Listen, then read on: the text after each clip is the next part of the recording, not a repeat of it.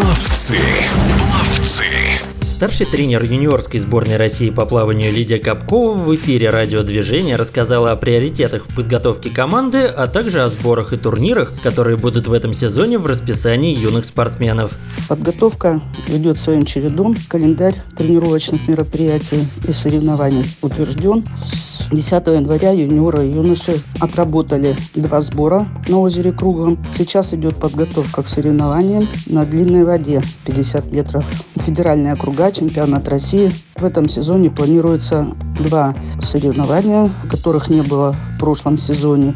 Это 21-27 мая российско-китайские игры, юноши 05-06 возраст, девушки 07-08 в городе Чунцин. В августе предполагаются игры СНГ в Беларуси. Ребята будут участвовать тоже юные, юноши 07-08 года рождения и девушки 08-09 с 8 по 14 августа.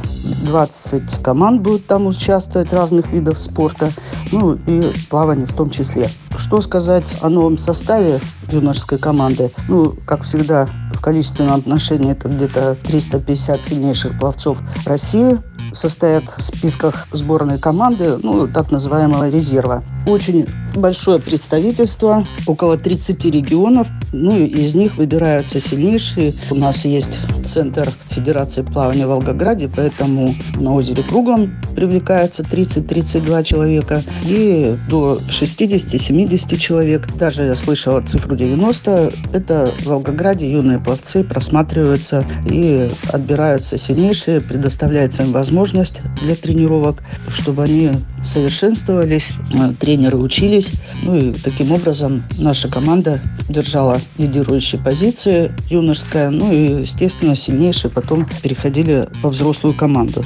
И кто-то из тех, кто приходит во взрослый спорт, выиграв все, что только можно по юниорам, блистает уже среди профессионалов. А кто-то, увы, не справляется с давлением и не оправдывает надежд, несмотря на прошлые успехи ранние авансы им дают и тренеры, и родители, и именно это является пагубным для дальнейшего роста. Придается очень много значения этим промежуточным результатам. И ярчайший пример тому – это спокойное отношение Клима Колесникова, у которого несочтенное количество мировых рекордов, потому что я подходила, спрашивала, ты можешь мне сказать, сколько у тебя юношеских рекордов? Он затруднился. Можно, конечно, порыться в статистике. Спокойно бил мировые рекорды юношеские, потом перешел к взрослым рекордам. И отношение его было всегда ровное, спокойное, у тренера тоже никакой эйфории не было. Юношеские рекорды серебряного и бронзового призера Олимпийских игр в Токио Клима Колесникова уже стали частью истории, в то время как у нынешнего подрастающего поколения пловцов есть свои достижения.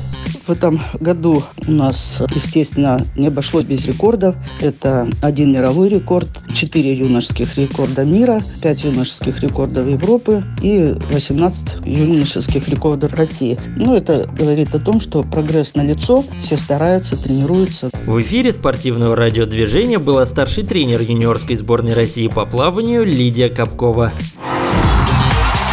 Пловцы.